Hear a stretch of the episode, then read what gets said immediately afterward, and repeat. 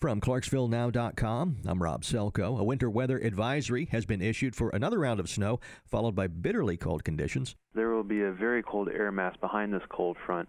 In fact, on Tuesday, we're looking at highs in the mid teens for Clarksville, and then Tuesday night getting down to the low single digits, almost approaching zero degrees.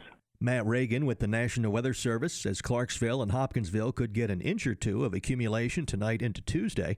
The Martin Luther King March scheduled today in Clarksville has been canceled due to weather. Jimmy Garland is president of the NAACP. We decided that we would cancel it this year and pray for better weather next year.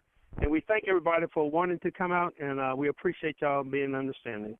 The winter weather advisory extends from 3 o'clock today through noon tomorrow. Clarksville police are investigating a fatal shooting last night on Fort Campbell Boulevard. Officers responded just after 6 o'clock, not far from Post, where they found a man on the ground with a gunshot wound. He died at the scene.